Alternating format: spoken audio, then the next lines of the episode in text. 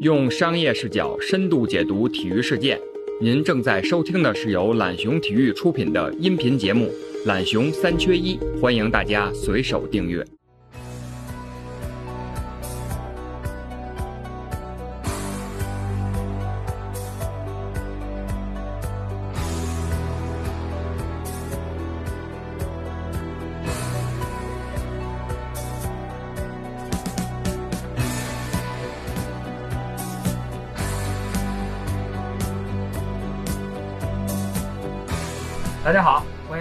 懒熊三缺一最新的一期节目，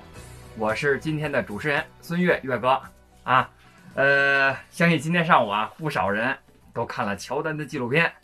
啊，前两集。我们懒熊体育呢，也是更能把这个能开开的设备啊，出出人的、出影的全开开了，大家集体观影。观影期间呀，更是交流声不断，时不时的还发出一些惊叹声啊，看乔丹那些神迹的动作，大家一个一个也是。欢呼雀跃吧，甭管真的假的啊！待会儿咱们聊这个真的假的事儿。最不惊叹的两个人，我们把他找过来了，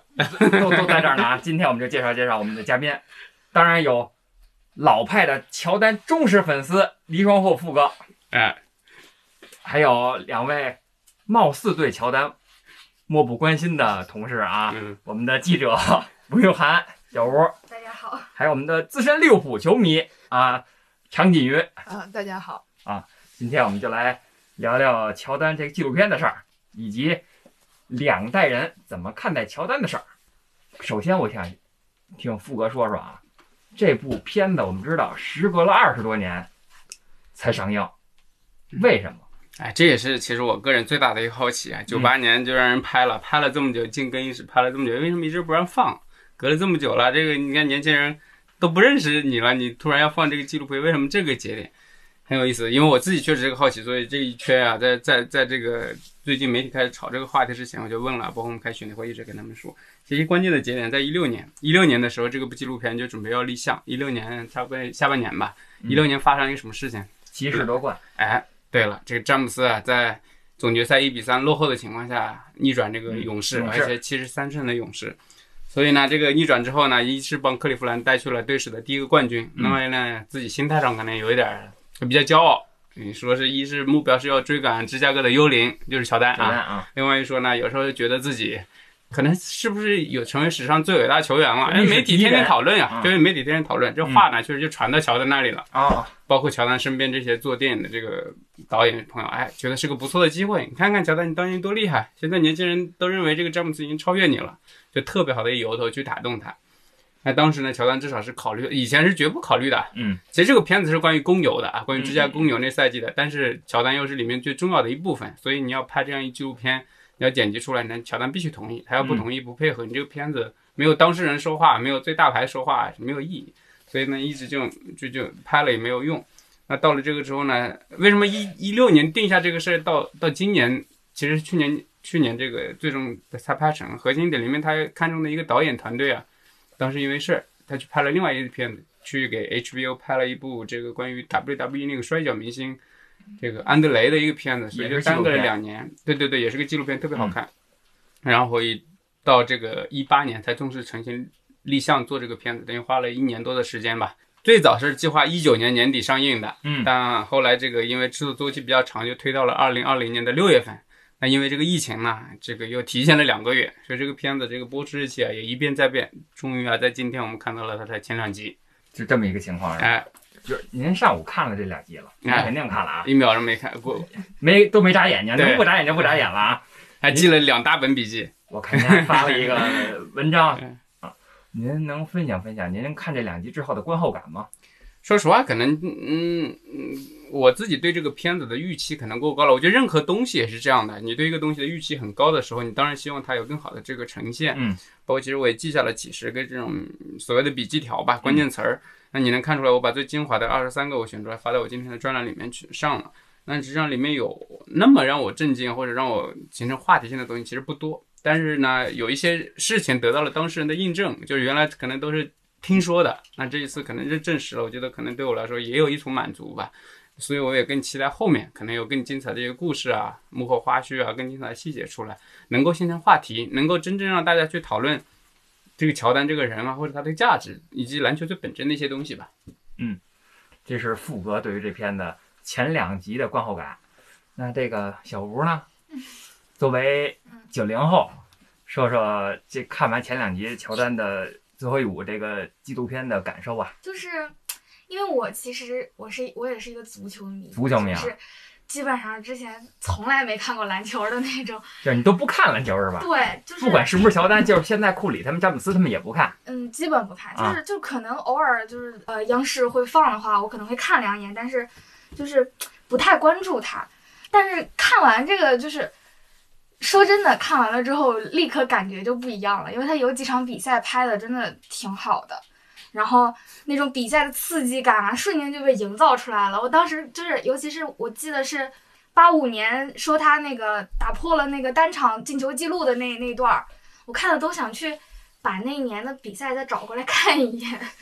那那种心态，就是我是觉得对一个从来嗯没没了解过、没看过的人来说，这是一个挺新的、挺刺激的一个东西，看看起来很爽。很爽是吧？你的好朋友小鹿嗯，在上午看完这个两集纪录片后跟我说：“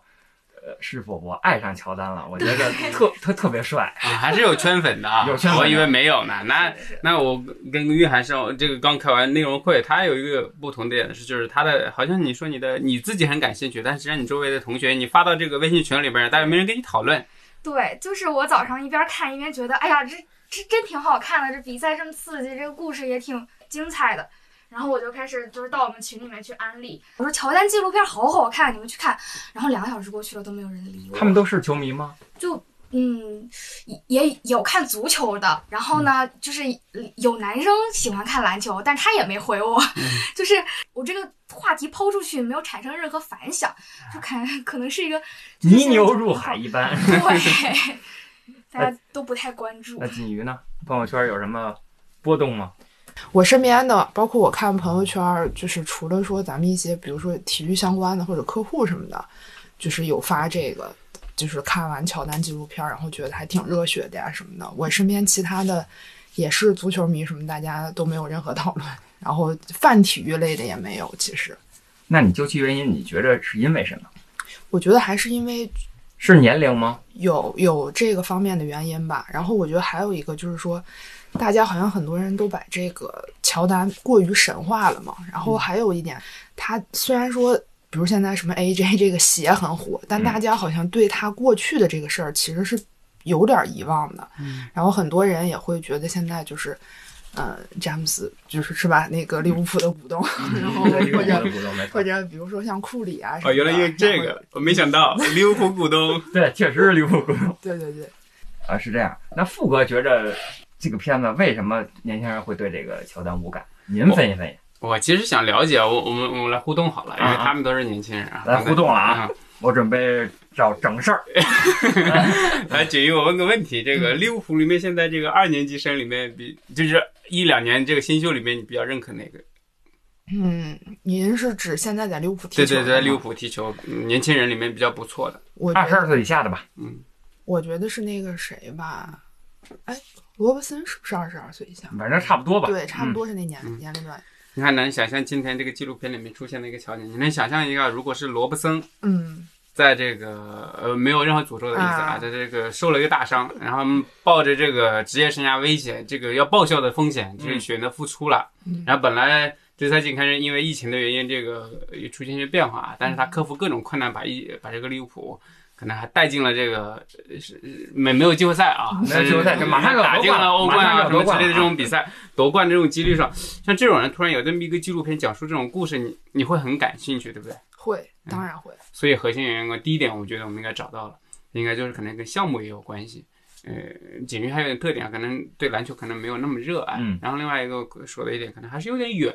就是乔丹这个正式打这些比赛的时候，你可能那嗯，直播比赛肯定就不用想了，可能就是后到几年的时候，啊还没出生啊。对，甚至包括乔丹后来在奇才奇才复出的时候，你可能也没有看他太多的比赛。没有。所以对这种比赛这种概念，乔丹所有的创造那些奇迹记录啊是没有什么认知的，嗯所以很难引起这种一种共鸣。我觉得是不是最重要的一点？刚才其实韵涵也也提到了一些，是吧？是的，嗯其实他们这波人看乔丹都是一些碎片化的、嗯一些集锦、几个镜头、嗯几个动图，也就是从这种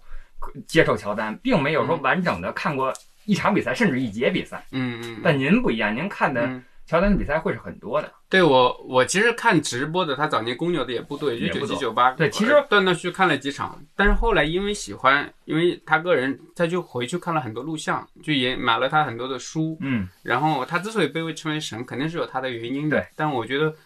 呃，就是每个人心中都有自己的乔丹嘛。那至少你们心中的乔丹肯定不是乔丹嘛。你们心中的乔丹，比方是利物浦的杰拉德对这些人，是不是？对对对，那你那您觉得这个片子，呃，在中国和美国的收视率会有什么不同？我觉得美国，我看呃已经上了热搜嘛，就是在全美的趋势。然后很早期，整个这个体育圈啊，尤其 ESPN 本身就是大机器、大媒体机器，它一开始转动这个时候，动用旗下各个记者、各档栏目、各种采访相关人士，把这个话题本身就炒得炒得很热。所以上热搜，我觉得是必然的。但国内这一块呢，虽然我们也有腾讯也有咪咕在在转播这一块，也在动用了很多力量，呃，但是你能看效果来说是一般的，确实确实也没有出圈。就您觉得就是阵仗很大，嗯，但是实际的播出的收视率可能并不是很高。对，我觉得媒体平台应该是用了花了很多心思去做各种推广，但实际上从结果来看，好像是目前确实一般。这个东西倒是在我的预料之内。我其实包括跟杨毅老师、跟好几个这个资深媒体人也聊到这个话题，他们基本上预计是会这样一个结果。那您的朋友圈怎么样反应？我的朋友圈我都没来得及，真真是我对我来说，这个这个人确实不太不一样了。我真就是很全身心的投入在听，然后看到很重要的点，我会在记录。呃，确实我都没刷朋友圈，但是从后续我刷的几个来看，确实大家讨论量会特别有限。嗯啊，那个，那我想问问这二位啊，嗯这二位九零后，你们你们觉着这个纪录片这种形式对你们来讲，呃，它吸引力大吗？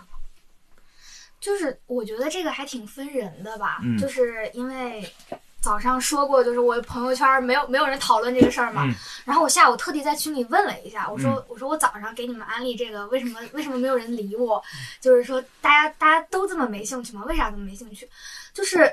我也有朋友是这么说的，说现在有这么多东西可以看，我为什么要去看一个我可能之前不感兴趣的东西？那他说这点很这点说的特别很关键。就是现在这个社交媒体时代啊，就是大家的选择太多了。以前可能足球、篮球，现在各种小众的你都能看到，对，还能看到电竞。哎对，电竞这就是高度互动的一个年轻人特别喜欢玩的，所以时间是极其有限的。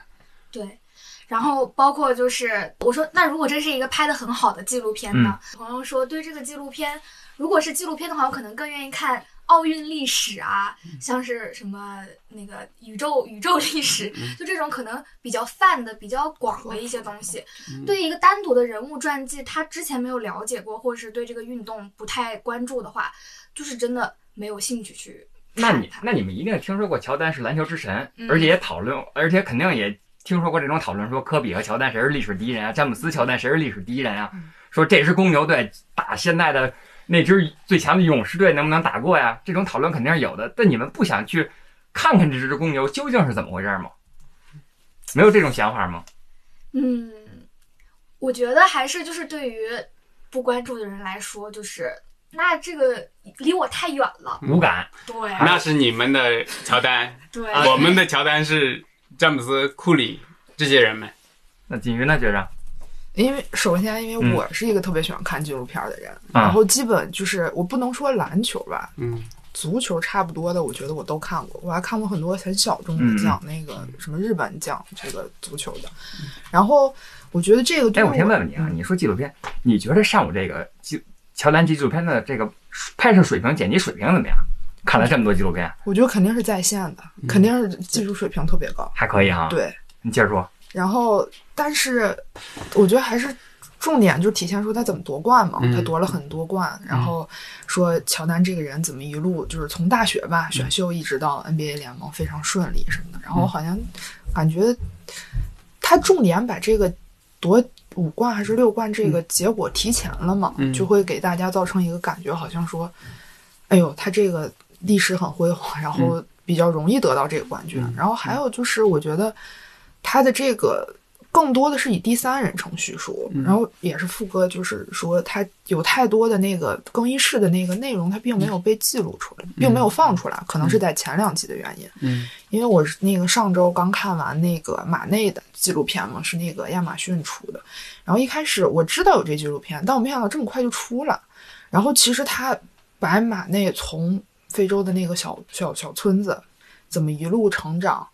然后最后到了英超，然后到了利物浦，然后讲的非常详细，而且他很多内容都是以第一人称视角写的。嗯可能还有个原因是因为马内，因为他现在是在役嘛，嗯然后他有很多就是会问你说，哎呦，你这场比赛当时是怎么想的？嗯你这场比赛是怎么样？然后他就会说，我当时心里就是怎么波动的。而且其实这个，因为看这个这个纪录片，还有一点就是，因为马内他的母语是法语，嗯然后包括他他们那个国家是穆斯林为主什么的，嗯。所以他他就会有很多有宗教有这个语言的这个问题。包括我看那字幕是英文字幕，然后我看的时候我就觉得，其实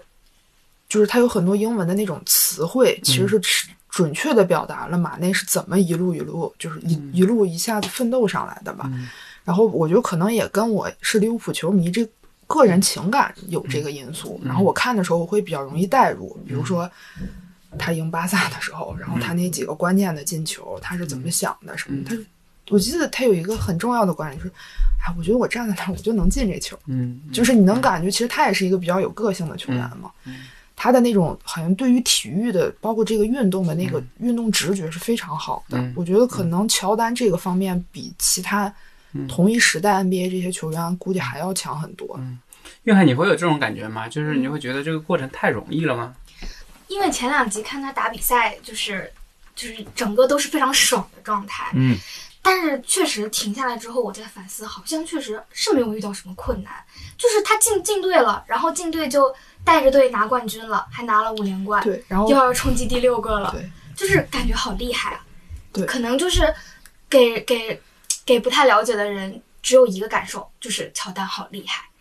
就是在我看来，纪录片前两集就告诉了你们这可能不知道乔丹的人，他最大的磨难是他的哥哥，是他的哥哥给予他的，对，是吧？确实是，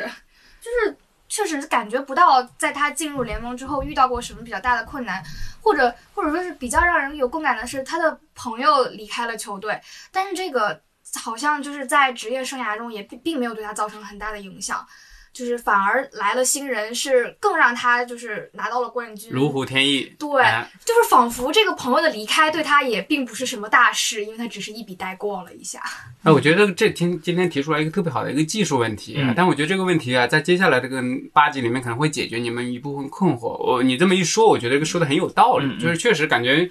刚刚开始进来大一就拿了 NCAA 冠军。第三顺位黄袍加是很迅速就成为这个球队的当红炸子鸡，然后就啊球票球市一下就改观了，然后一下你就拿了三个冠军，你退役回来又拿三个冠军，啊太顺了。但实际上我跟你们就简单讲一下，岳哥知道，乔丹在真正这个九一年打到总决赛之前，前面八八八八九九零三年都是被同一个对手打败活塞。第一年是四比这个四比一输的，第二年四比二，第三年四比三，就最后就反过来再把他，然后活塞就是那个那个三年里面有两年最后拿了冠军，就是他罗德曼当时在那支活塞，对对对对对，嗯就第等于是他是被一个对手一直压着，然后他用各种方法努力，才最后熬过这个大三，才是真正成功的。但其实这还有一个很类比的一个对手，你还记得这个热火三巨头嗯打那个步行者，啊，也是第一年很赢的很简单，四比一、四比二，最后一年四比三赢的。差一点儿，对差一点突破乔治那个球，对对，还嗯差一点儿。嗯但是步行者就没有没有像乔丹一样，乔治就没有像乔丹一样翻过詹姆斯这个大山，就是最后躲在那里面，所以其实是很很不容易的。你看看他当年那些对手，这里面今天还有一个很有意思的一个细节，就是里面有一个球评提到说，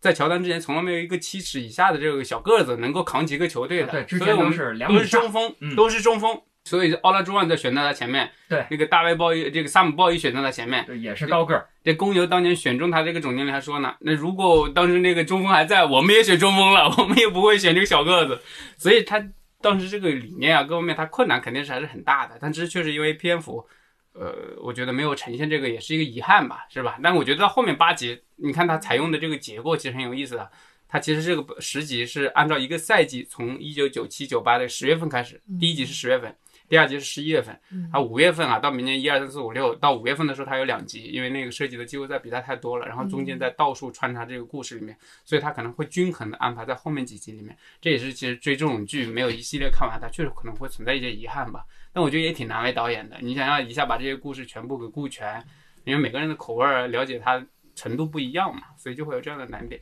然后其实上午这个前两集这纪录片给我印象最深的，反而不是乔丹，其实是那个皮蓬。嗯因为之前我只听说过他的一些小故事，嗯然后但是我没有具体。然后因为这个事儿，我还专今天上午专门百度查了一下，查什么呀？就是查皮蓬这个人。啊，百度百科皮蓬，对对对。然后我发现还是一个挺有魅力的一个老头儿，嗯这样的啊。然后我觉得还有一点，他的共情点在哪？我打断一下啊，你觉得皮蓬对你的共情点在哪？让你觉得愿意去他的共情点在于，就是他回忆了很多他当时的那个心路历程，比如说嗯。当时讲到他的这个薪水嘛嗯什么的，我觉得这个其实跟他包括回忆他的成长这个历程什么的，他从小那个成长环境，以及为什么会签一个那个不太平等的这个嗯。合同，包括他为什么会跟那个管理层有博弈这个，嗯嗯我觉得这个其实看完这个更能了解。我觉得这是今天看这个纪录片最大的一个就是意外收获吧。嗯嗯嗯，然后除此之外，就是我觉得还有一点就是，国内跟国外这个体育环境还是不太一样。嗯嗯，国外大家好像觉得这就是一个生活的一个部分，嗯大家好像讨论度会很高。然后其实，在国内虽然喜欢篮球、喜欢体育的人很多，但是你说真正让他把这个当成一个文化类的东西去看、或者怎么样，嗯。其实还挺难的。但就是你刚才说的皮蓬这个话题，我觉得特别有意思啊，就是嗯因为我现在也管理公司啊，咱们做创业公司懒熊。嗯当你当皮蓬当时的决定，你们里我里面看到有两个细节，这个东西是我特别认为这个里面我记录下来很重要的一个点。当时他谈续约的时候，那个老板莱恩斯多夫回顾的时候说。我其实不建议你签的，作为老板，因为对你来说，你绑定这么长的合同，它必然会受到你的限制。我在签约的时候，我还提醒你，你既然签了，你不要回来再来找我谈合同。我当时九一年跟你签的七年一千八百万美元的合同，那就是你必须要打到一九九八年，你是没有跟我谈判的空间的。但后来呢，随着这个皮蓬确实，你看九一年签的那时候还刚拿了一个刚拿了一个冠军，对吧？九一年是第一个冠军，一个赢了湖人，然后那时候还没有显示出王朝这种球队的底蕴，也没显示出皮蓬他的价值。但是他确实是为了自己稳定的避免他有伤病，要避免伤病风险做了这么个选择。但后来到九六九七，其实他在合同周期里面，你按说你应该尊重自己的合同，但从我们现在的角度来讲，尤其是现在经历过这种一元合同的 NBA 时代来讲，那球员你别说到合同年我跟你谈合同了，提前两三年我就跟你谈合同，就是这个觉得我不值这个钱，你不比我怎么样，话语权强了。但当时是没有那么强的话语权的，所以也是一样。从管理层的角度来讲，我给了你合同，你遵循合同一个基本的逻辑。那从从这一点上来讲，你皮蓬在有合同在身的情况下，你你们不好好这个打，然后要求交易，其实是违背这个商业契约精神的。所以这其实如果能从体育这种事情到衍生到一个社会话题来讲，也是很有意思的，嗯，对吧？你怎么看？你你怎么看这两面嘛？我其实能理解为什么皮蓬要。你想，作为 NBA 五十大球星之一，嗯联盟最有名的二当家，拿着这个全联盟排在第一百二十二号位的这个薪水，两百多万，这个薪水太低了，确实。嗯，因为我对他其实不是很了解，我就是从我上今天上午看的这个，嗯嗯就我觉得再到后面，其实跟他这个，就是刚才我提到嘛，跟他成长环境有非常大的关系。嗯其实他之前并不确定自己是否能在 NBA 长时间的，没错，就是这个能打下去嘛。没错，其实这个对这个长约，其实在他九一年签的时候，其实对于他来说是一个怎么讲，心里一个保保底，嗯就是他觉得我可以在 NBA 就是打很多年，嗯我能用这个时间来证明我的成绩，然后提高我的这个能力嘛。嗯所以当后来他发现这个他的这个努力跟不上他这个嗯就是合同的回报对嗯能回，所以他会有这样。包括我觉得肯定也有很多舆论的这个因素，嗯因为刚才您提到他这个。就是当时的这个环境，并不是球员掌握这个主动权嘛，嗯其实更多话语权没那么强。对嗯所以说，我觉得这个媒体呀、还有球迷啊，方方面面的，其实给他的这个也造成了后面这个事情。我想问一下，嗯。呃，这二十年间，您觉得球员跟球队老板之间的这个关系上有没有什么变化？嗯，有太大的变化了。嗯。因为像以前九九八八四年这个乔丹刚选进去的时候，那嗯。球员在那时候看来，你说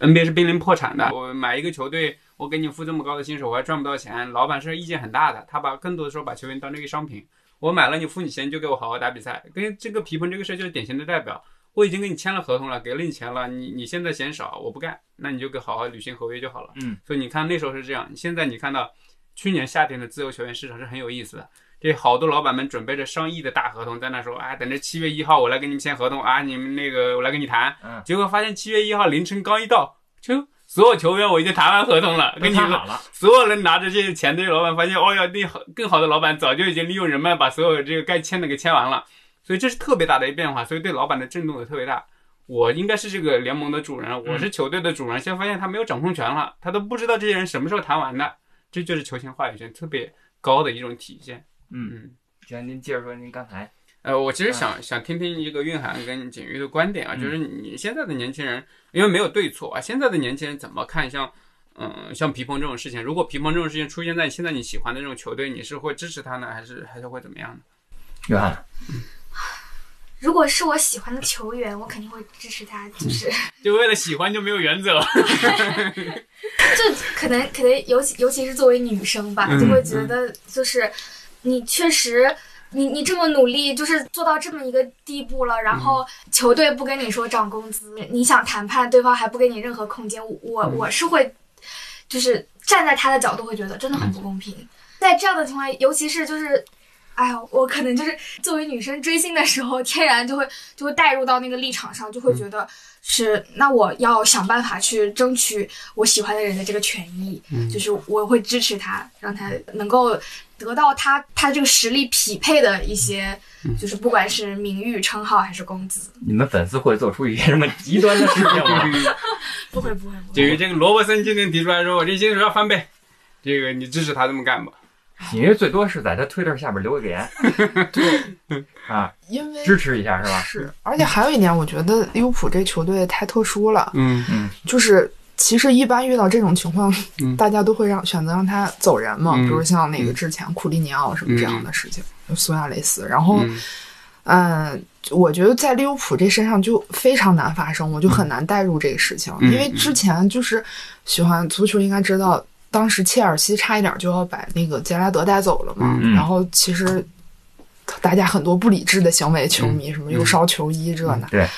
然后杰拉德最后留下了，嗯就是还是有用的，证明这种还是有用的，在特定时代。对，就是当他留下的时候，我当时哎呀，我还有点热泪盈眶。我觉得就是他没走什么的啊、可能我觉得啊，嗯如果大家站在一个成年人这种商业视角来说，就是如果我觉得我会比较赞成这个俱乐部嗯让这个球员走的。嗯嗯。嗯，所以他刚才提到很有意思的一点嘛，就是球新时代这种球迷呀也好，这种视角也好，他对这种俱乐部的参与感一定要强。他原来像我们那时候，我们跟乔丹的关系，我们就是个观众，对，我们就欣赏就好了。对。那现在这时候，你这个球员他要参与互动啊，参与俱乐俱乐部的这种意见啊，就刚才说到起了特特别好的一个例子嘛，就是哎通过我们的举动，他能够改变一些决定。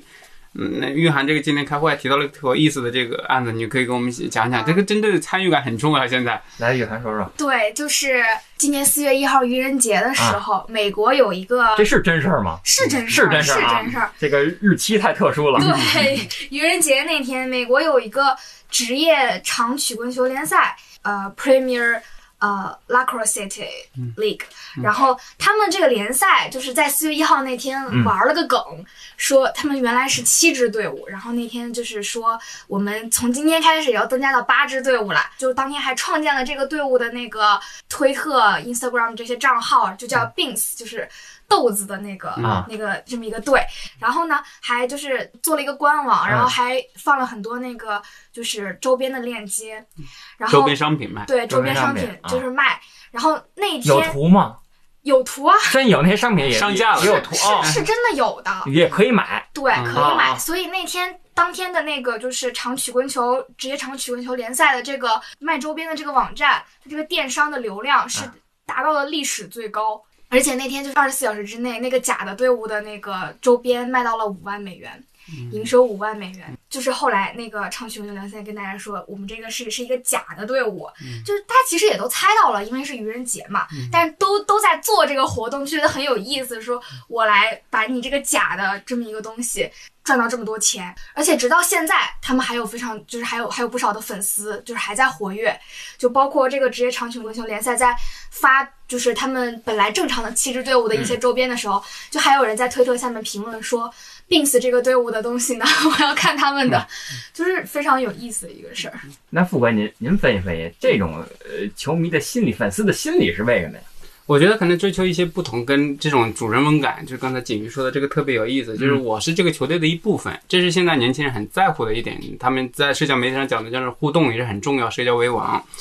我觉得这个时代从我们最早起，贾斯汀比伯也是一样的。贾斯汀比伯当时真正火起来，就是因为他在 YouTube 的那些粉丝们就觉得，哎，这是我们的明星，我要把这个明星推得很红。特别像现在这个饭圈文化，就是一定是我自己专属，我推动他一部分的这个人，我有这种荣誉感。所以我觉得这个事情在我看来一点都不意外。其他七支球队那么多年历史放在那儿，没人在乎，你们都是过去式了。现在这是我们的球队，哪怕他没打过一场比赛，哪怕他没有球员，我们这是我们不存在的这支球队，但是我也要支持他。是是是。那您觉得这这种心理，您觉得可？您觉得这种行为可取吗？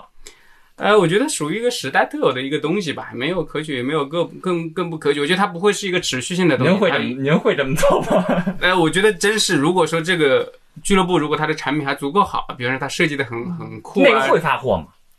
这个倒是没看见，怎么？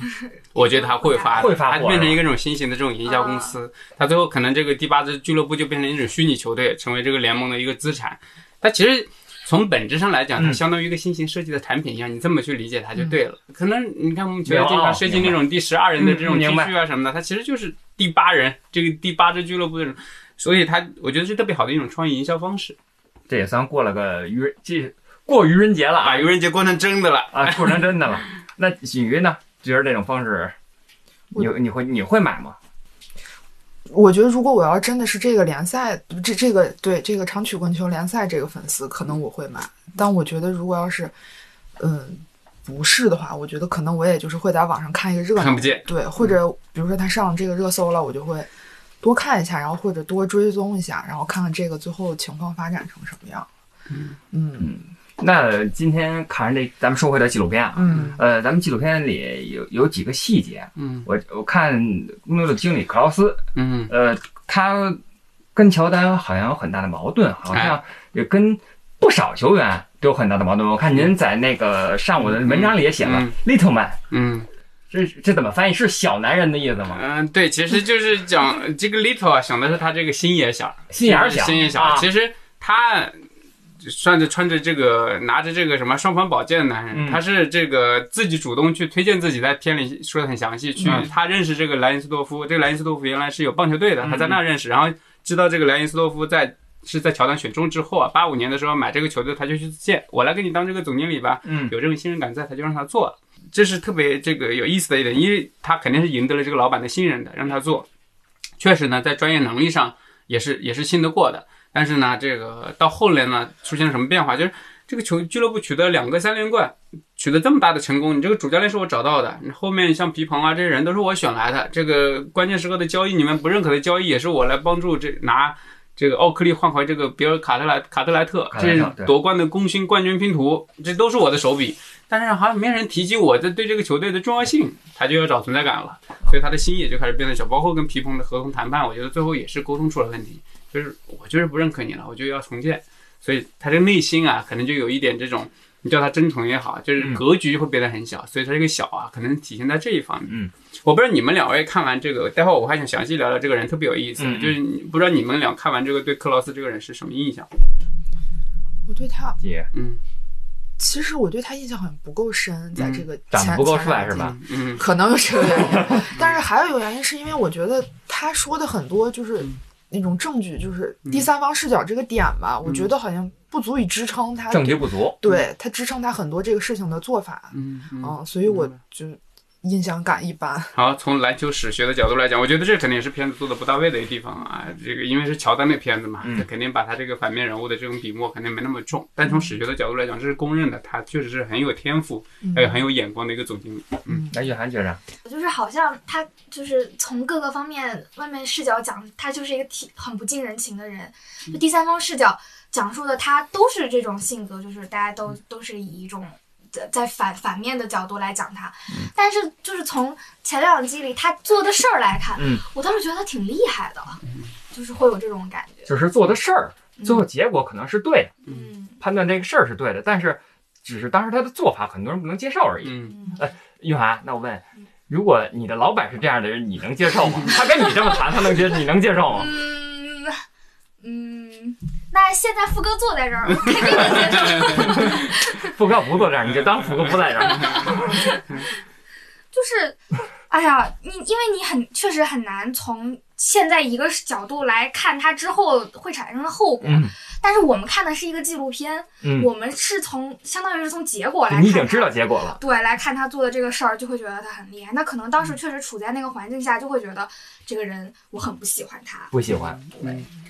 呃，我正好要提一提，我觉得呃，克劳斯这个人也是让我开始再次思思考这个事情啊，嗯因为我觉得很有意思。嗯就是大概在我刚做篮球记者的，时候也就十几年前的时候，那时候一提起这个人，大家都是憎恨的。对看就是这个男人当年把公牛铁三角、把乔丹、把詹士一个个气走，这肯定是这个历史的罪人。要是没有他，我们还能多看几年乔丹在公牛打球。对，是这种状态。那这一次我还特意在做节目之前，我还去搜了一下，在微博上，你去能看见他的评论度其实好感度是增加的，大家是很多人是能看出来他在这里面的专业运作，包括这个我刚才说的那个关键那个交易啊。其实还有很重要的一点，嗯这里面其实琢磨很重点讲了。在一九九七年夏天的时候，嗯也就是九七九八赛季时候的时候，他们是在九七年夏天是，即便是球队刚拿到第五个冠军啊，是决定要重建的，因为他觉得留不下这些人，呃禅师现在也不愿意回来执教，就就各种矛盾，皮蓬这也嫌人工资太少，也没法谈拢，所以他那时候决定是在还有一些价值的时候要重新做交易，要尽早的去完成这种更更迭。嗯，所以在这点上，从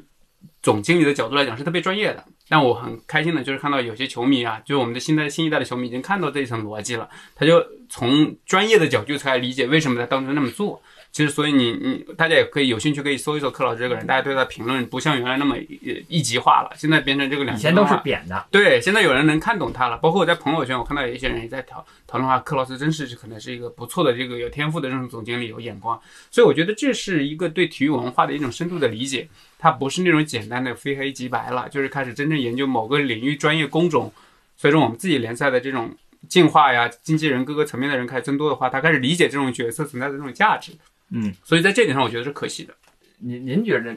看这纪录片之前，嗯还有看这篇纪录片之后，您对这个人的判断有什么变化吗？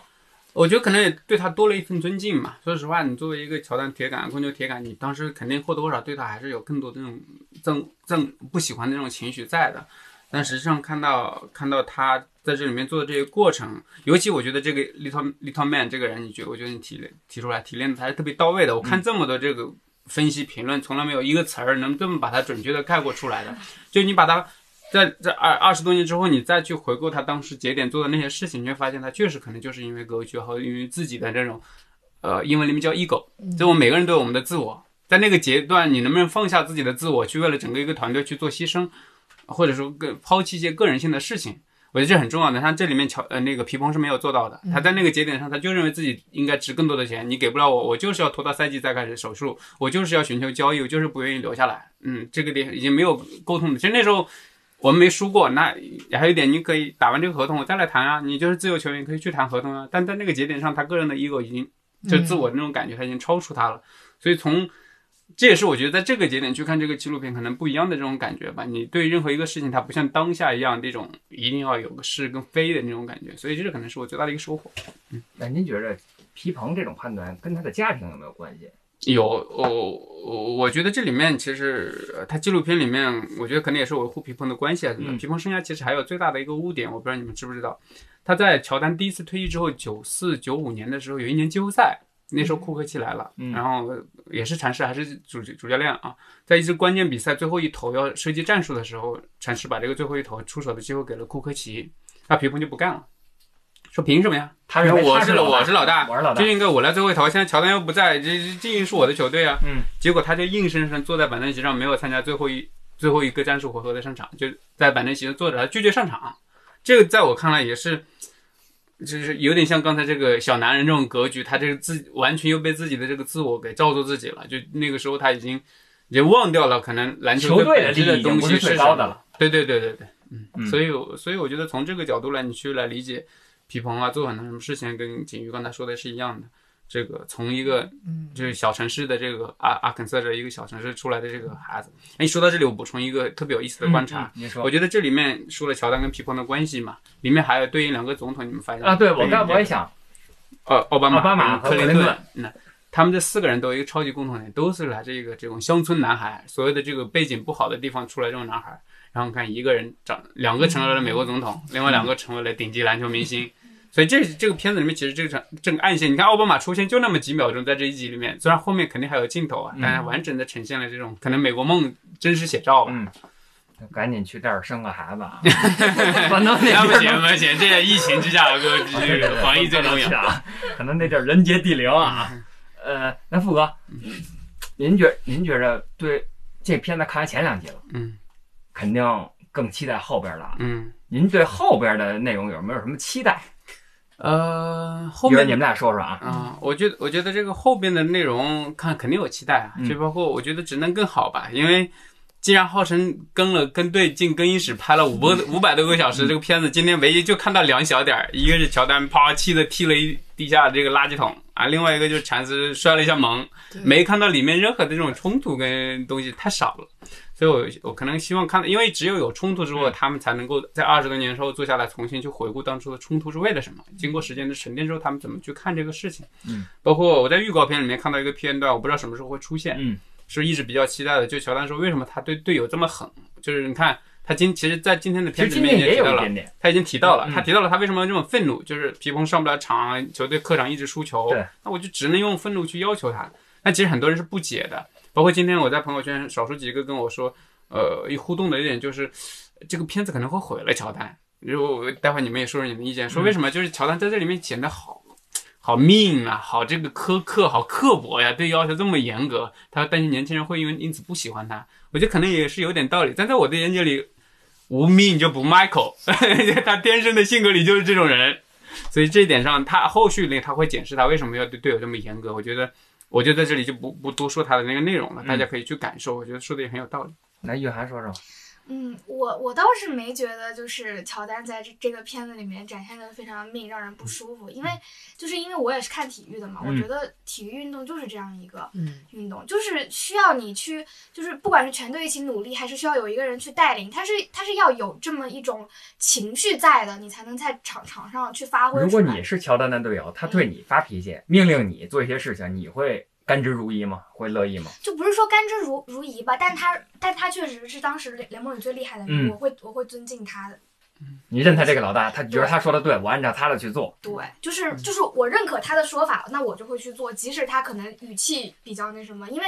就是就是因为我我我很理解体育场上这么一个状况，就是体育就是这么一个。就是会有冲突、会有情绪在的这么一个一个东西，你你不可能说就是一一个人非常 nice，他就可以做做联盟的老大，可以一直保持着非常高的水准，可以带领这个球队走向巅峰。我觉得这是很很难的一个事情，嗯是是成为一个一个非常温和的人，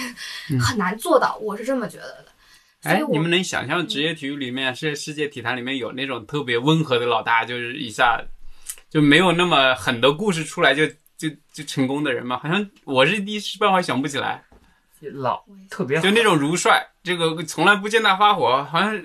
平平和和就把比赛有很多人说给办了。是给他的定义是如帅，嗯，但是咱们也不知道他在更衣室是什么样的。啊有有很多人面儿上是长得很儒雅，比如说打扮的很儒雅嗯，但是其实脾气可能也是很火爆。嗯，我觉得体育这个东西，它就是没有办法以一种非常和平的状态走上巅峰的。我是认可的，我是高度认可这个观点的。其实我想到 CBA 啊，嗯。闵鹿蕾，嗯闵指导，嗯。其实私下是非常随和的一个人，嗯，但是您看一到场上就急，也也急，但您看马布里嗯。做教练的时候嗯。也急一样。嗯，锦约觉得这个如果利利物浦嗯啊，这个你你进利物浦了，嗯呃，你有杰拉德是你大哥，嗯，这个 什么都听他的。都不用问啊，没有原则了。对，因为而且我觉得就是还是因为。像乔丹什么，比如说杰拉德啊什么，他们都是属于这个球队里非就是绝对领袖的这个地位嘛。所以说，除了说他们技术方面，肯定是他们在比如说对更衣室的这个气氛呀什么调节，他们其实都起到非常关键的作用。所以我觉得绝大多数人在场上，其实就是他冲你发火，他说你赶紧进这个球什么的，嗯赶紧传球，大家应该是。当下肯定会觉得说，哎呀，他这个脾这个口气不太好，但大家应该也都会照做。而且我觉得还有就是，大家都是处在职业球员的这个阶段，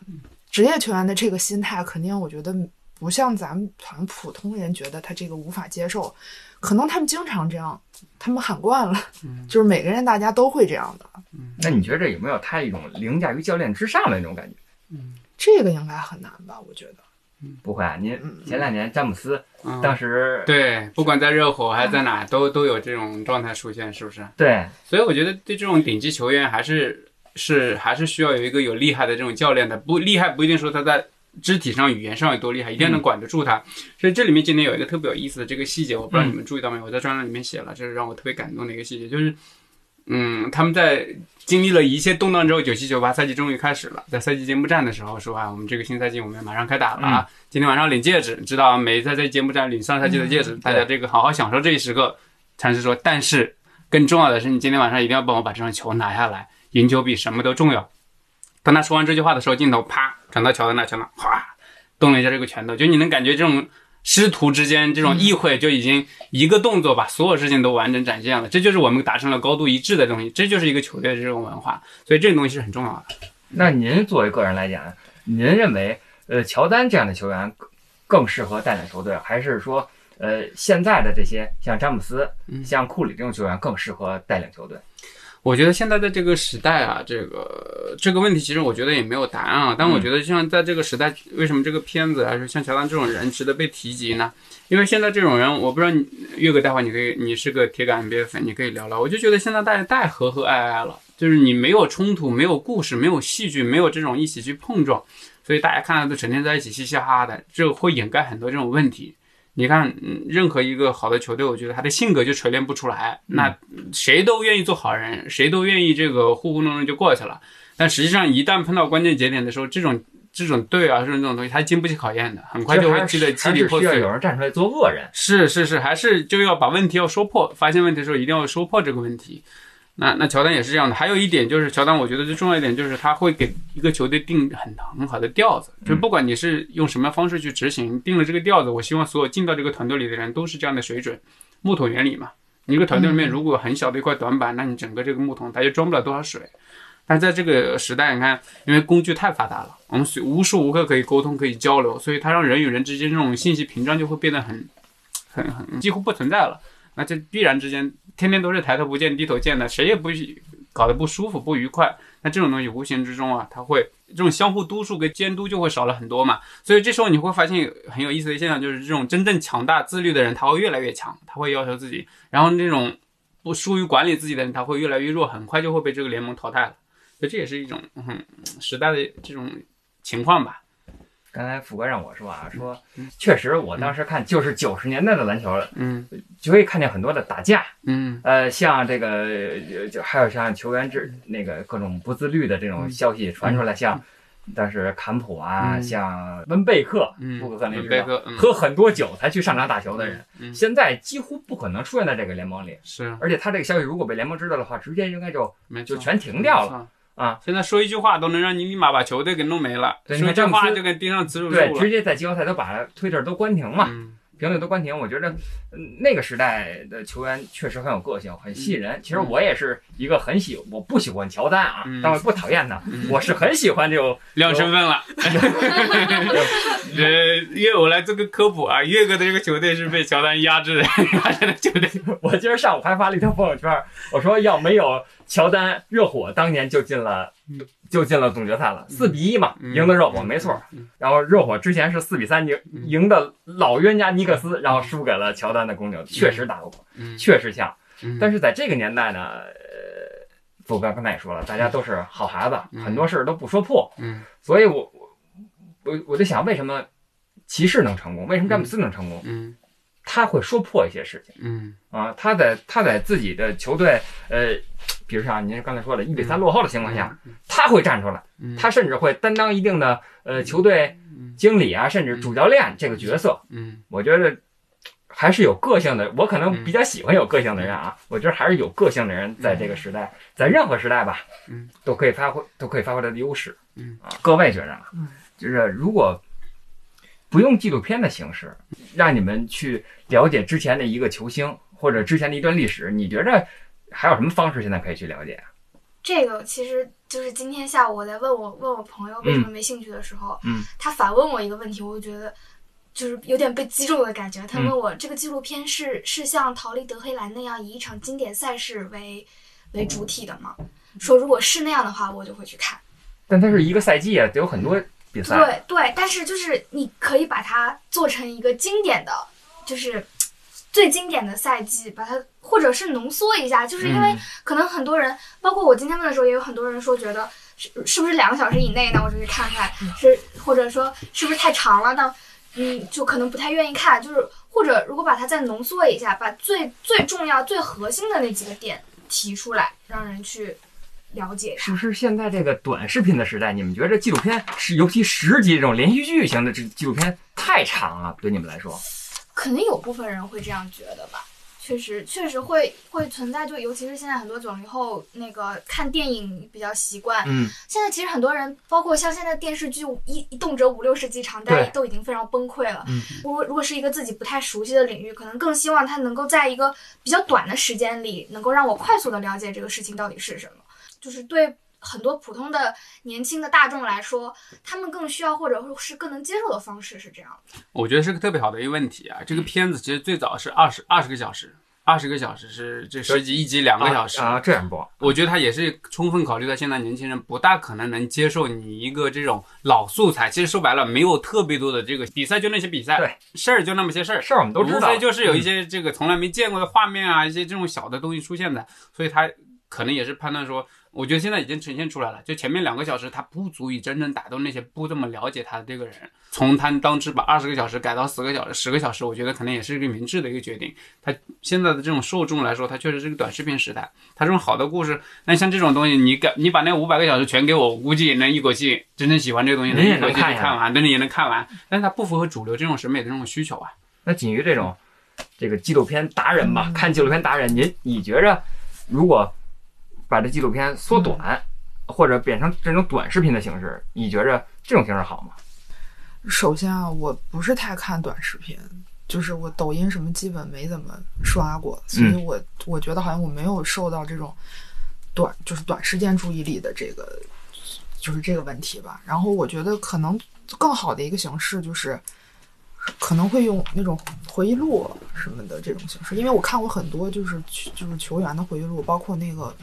就是自传吧。像那个瓜迪奥拉、什么杰拉德，还有克鲁伊夫这些，这是我自己在说对说，然后那边出画面，对，或或者是有别人，因为他们有很多这种自传类的，然后他的朋友去说这个人对，还有一个我觉得比较好的形式，可能是用就是，其实也是像类似于这个这个纪录片这形式，但可能我觉得那个叙事体的那个风格会比较偏向日剧那样，因为它是比较集数比较少嘛，就是十集、十二集左右，然后它每一集的那种高潮也有，然后它和那个下一集的那个线索也比较紧密，但让人看着不至于觉得说。好像说，哎呦，我我无从下手，或者是说，我觉得美就是太过于平淡了。嗯，所以我觉得可能是跟他这个叙事的手法也有关系，而且还有一点是，美国人肯肯肯定去对乔丹的这个了解程度比咱们国内的还要深，所以他才会选择用这样的叙事方法，然后来做一个铺垫。比如说，先说他的这个就是整体嘛，结果、嗯变成长岛了，长岛给我们介绍介绍啊。就是我我觉得就是有一个这个很重要的原因素，而且其实要补充一下的嗯就是，它这个时间在国内非常不友好。星啊，期一对对对的早上。对对，这点很重要。是的，就是有有很现在大部分其实也都开始复工了嘛，嗯开始工作，谁会在星期一的早上选择去看一个这样的一个哎这这样的一个记录哎，片？富哥，您知道为什么选择这个时间段播放吗？啊，这个就有学问了。其实说白了，啊这其实还是一个美国的产品，ESPN 这个节目产品。我们知道美国人这个习惯，周日下午跟晚上是他们的黄金时啊段，就是一定是跟最重磅的比赛、最重磅的节目的首播的日期。你看，啊，对，在这个他们那边是周日，是是是，你看到很多季后赛经典大战啊、总决赛开播的第一场，永远是放在周日那个时间档对的，所以对他们来说这是最好的时间档。他们也放在这个周日的这个当天的他们八九点零的黄金档，嗯那对我们来说确实就不那么友好了。这个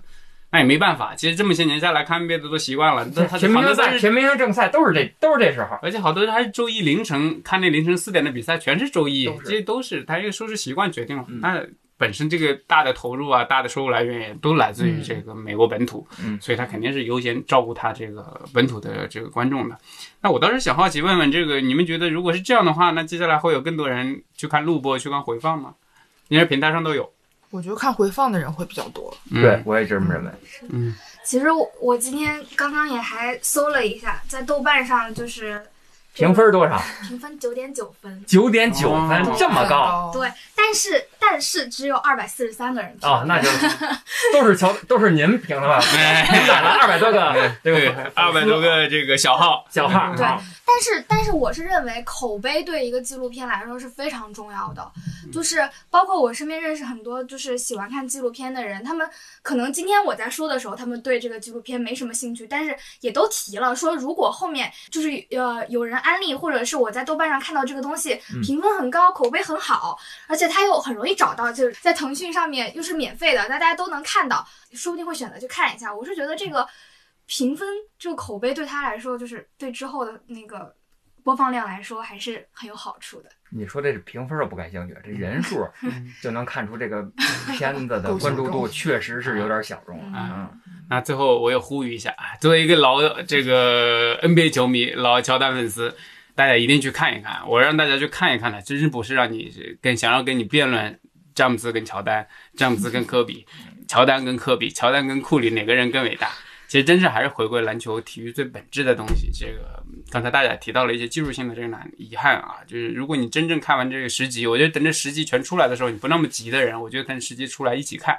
也是也是挺好的。就真正了解一个一个篮球运动员之所以被称为篮球之神，有全世界影响力，它背后成功的因素到底是哪些？其实我们能看到，每个人都有每个人各自的答案。如果我们能从中从中有一些启发，有一些受益，那这就是纪录片的最大的意义。对，因为我看今天苏老师的一篇推送，最后也说了，说历史是一棵树，有根，有树干，有树有树枝，有树杈，有树叶。春暖花开，那些钻出的嫩芽长在心智上，让人怜爱。但它们有树干，有根，只要根在，绿叶长青。嗯，我觉得苏老师这说的不错，好吧？那咱们今天的懒熊三缺一节目就到此结束了，咱们期待下面八集更精彩的最后一舞，拜拜。拜拜。